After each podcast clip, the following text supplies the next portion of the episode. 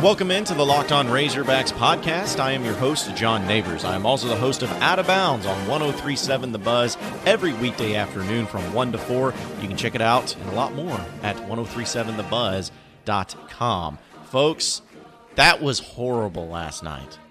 That was absolutely horrendous in every way, shape, and form. And you know what I'm talking about. The Arkansas Razorback basketball team on the road at Tennessee loses by a final score of 82 to 61. A 21 point loss for the Razorbacks. And there is a lot to try to dive into and try to figure out from this game. But honestly, when, when I look at all of the factors that went into it, I, it, it that was just something I'd never expected to see. I felt like this team, no matter what, even if they were going to lose, which they were going to lose games, let's be honest, but even when they were going to lose, I always felt like they were at least going to be competitive in every game just because of the way they were built. Well, this was the first game of the season where not only Arkansas wasn't competitive at the end, they weren't competitive in the game at all. Arkansas was down by 17 points at halftime. And it didn't really get better. I guess it kind of got better because instead of only scoring 23 points in the first half, you scored 38 points in the second half. Problem was Tennessee scored 40 and 42 respectively in both halves. It was just a great game by them. And when I'm looking at the box score, usually you, there's one thing you can point to and indicate, okay, well, this is why Arkansas lost. But I think this is going to be an easy one for today.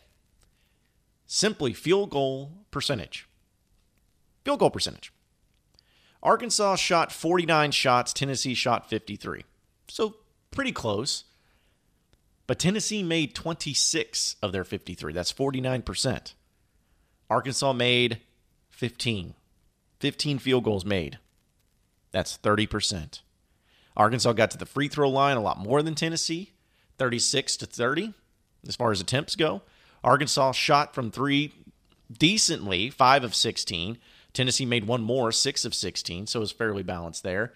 Even if you look at the reboundings, Tennessee only out rebounded Arkansas by 11, but a lot of that has to do with when you don't miss shots, there's not opportunities for rebounds. So overall, it was just, it was a bad game.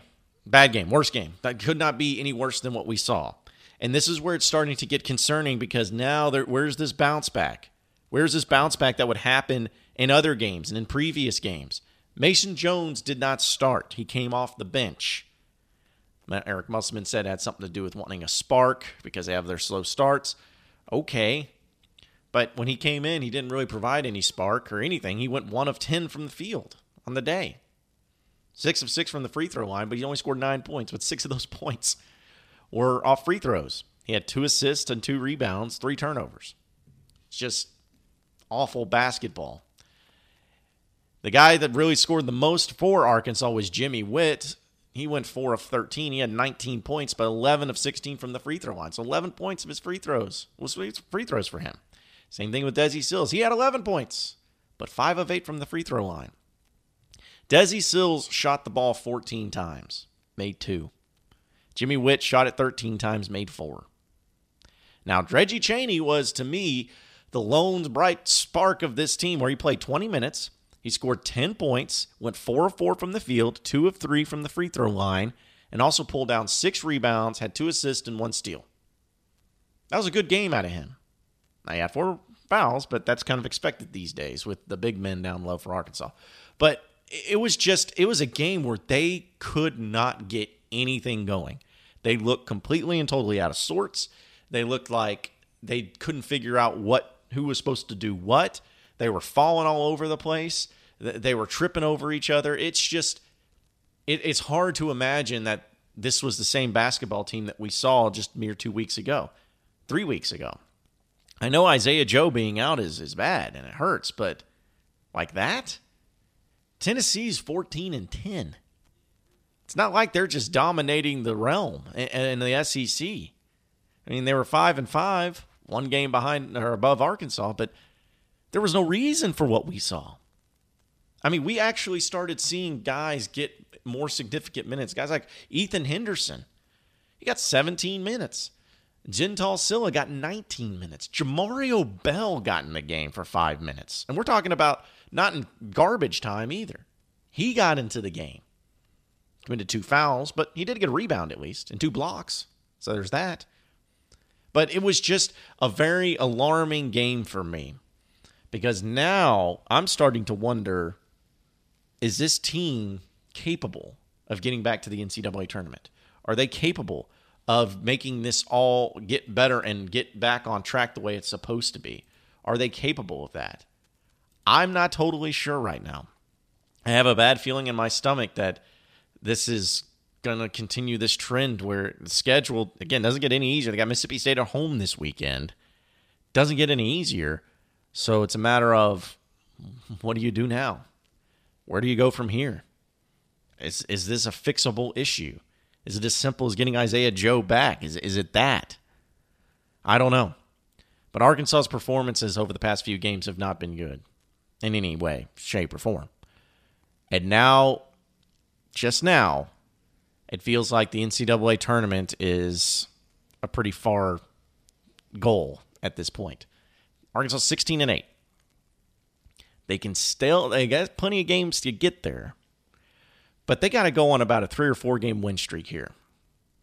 No more of this win one game, lose two type stuff. That can't happen. You gotta you gotta get on a winning streak here. Maybe it can start against Mississippi State this weekend.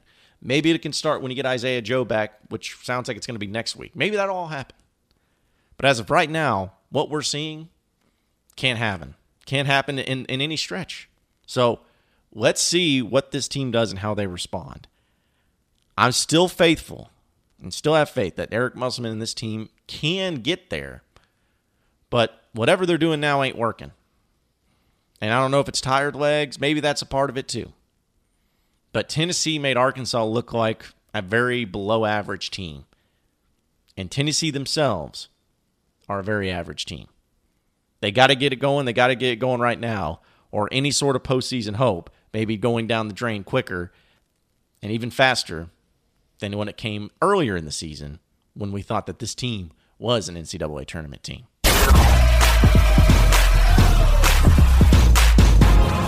You are Locked On Razorbacks, your daily Arkansas Razorbacks podcast.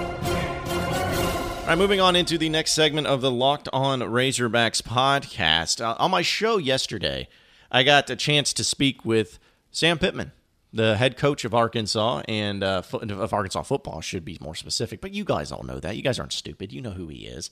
Uh, I got a chance to talk with him and discuss some of the cool things that they're trying to do in the spring, with some of the focuses that they're going to have. And I think it's great that, first off, he has been so open to going on to do radio shows, one on one interviews, all of that fun stuff. Because I like the transparency. I like the honesty. I like how he approaches things. Now, it may not be for everybody because some people may find it a little bit boring to listen to at times with him, and that's fine because he's not he's not trying to go out there and get everybody hyped up on a train because he, you know he's Sam Pittman. That's just his personality. No, that's not the case. What is the case is that he is a coach that is blue collar. He even said that. He's a blue collar coach. This is a blue collar state, and he wants to be a blue collar team. That's what he wants to have. And honestly, I feel like that's the best thing for Arkansas to have at this point. And another quote that he had, I know I got a lot of traction from people yesterday on social media. He says, quote, we are a non-cliche group. We are just real with the kids and don't sugarcoat anything. We communicate with our guys all the time to make sure they understand what is going on with our program. Now, two things stand out from that quote to me, folks. We have a coach at Arkansas that when he says he's non cliche, means that he is not about, not about it at all. Going out there and doing cool, cool little hashtags and phrases and all that nonsense just to appease people, just to get a cool social media graphic. That's not who he is. It's not who he wants to be. He wants to be a guy who just who wants to coach football. He's an old school guy, a guy that's not and that's not a bad thing if he's an old school guy because old school guys can still make it work. But he's just a coach that loves coaching football and loves coaching fundamentals and being disciplined. He doesn't need the full tilt boogie hashtag uncommon type nonsense. I know people say, well, he does the yes sir thing. It's like, yeah, but that wasn't him creating it. That was more of him having a little thing to do with his the guys he was recruiting, and they kind of adopted it themselves, where they kept saying yes sir, just like he kept saying yes sir. That wasn't Sam Pittman thrusting it down everyone's throats and going to the social media department at the U of A or at Georgia, wherever he's at, and saying, hey, hey, hey, guys, make up some graphics of this yes sir thing. I think it's pretty cool. No, he didn't do that. He is blue collar. And that's what this team needs. It's what this program needs. No more cliches. No more talking about what you're going to do, the most explosive offense. None of that. Stop. Get out there and play football. Play football. Because once you start doing that, you'll start winning games. And when you start winning games, that's when people will jump on board with you. That's when people will start believing that you're the guy for the job. That's it. Just go out there, play football, coach football, win some games, and you're back. You don't need cliches to get people on board because you know what's the best form of branding? Winning. Winning. It's the best form of it. And the other thing that he came at from that quote is when he's saying that we communicate with our guys all the time to make sure that they understand what is going on in our program. What that tells me, and this is just me spitballing here, but what that tells me is that Sam Pittman came into this program and probably met with, and I don't know, probably he did. He met with every single player on the roster. And I'm sure he sat him down and said, Guys, what is it that you want out of me? What is the main thing you want me and my staff to make sure you guys have that you're happy, that you're, that you're excited, that you're buying in? What is the main thing? And I bet you anything that these players said, Coach, we need we need communication. We need you to talk to us.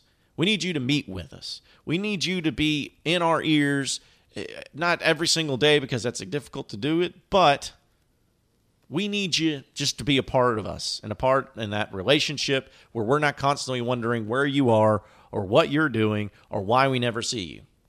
Because if you remember, folks, that was one of the things that came out after the fact from Chad Morris when he got fired is a lot of the players felt like they never saw him. He, he would go on do these press conferences and say one thing, but in practices and everything, he'd do another because no one knew who he was or what he was doing. Like they were like, "Who is this guy? Why should we even care if he's not even talking to me?" I had a particular player. I won't use his name because he asked me not to, but I had a particular player tell me that it was like months that he felt like he ever had a meaningful conversation with Chad Morris. In fact, you can't have that. And so Sam Pittman telling us that yesterday on the show tells me that that's something the players really wanted. And that's something that Sam Pittman is really good at. And he's going to do whatever it takes and do his best to make sure that they have openness in the program, that there's not a constant wondering of where he's at or anything like that. He's going to go out and he's going to make make sure everybody knows that he's the head coach and that he cares about him. That goes a long way. A long way. I don't know if he if Sam Pittman's going to be a guy that gets a job done at a high level. But what I do know is I like what he's doing and I like the things he's saying. It's worth something at this point. It's also feel like he's he's a football guy, big football guy. In fact, yesterday he told me that if he wasn't coaching football, he'd probably be an Olympic swimmer. He joked. But then he'd say, after that, I'd probably be selling cars. Thought that was kind of strange. But then I started thinking about it. Sam Pittman want, would sell cars if he wasn't coaching football? Why? Of all things, selling cars? Why would he do that? Simple. He's a guy that likes building relationships. He's a guy that likes talking to people. And he likes to be able to sell people on something great. He believes that what he has at Arkansas is great. And he believes that he can sell people on it. He's just got to put the plan in motion and execute it and that, my friends, is when Arkansas football will be right back on the map.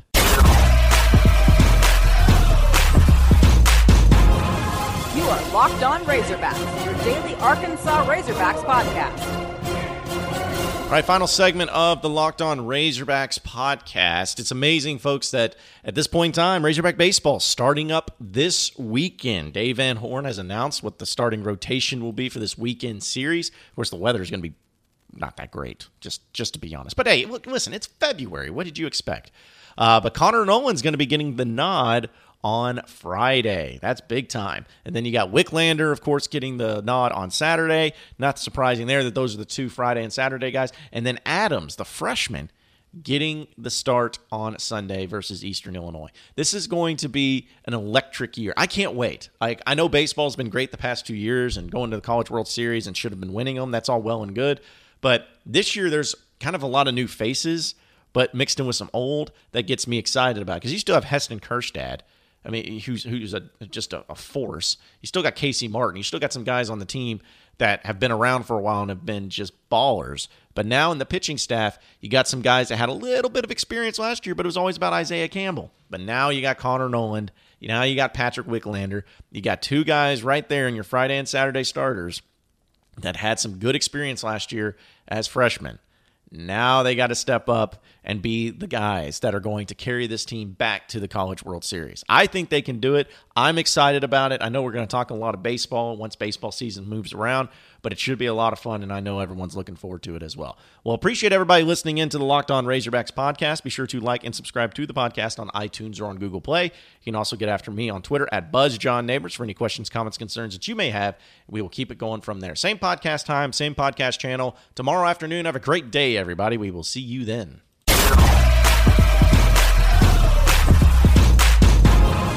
You are Locked On Razorbacks, your daily Arkansas Razorbacks podcast.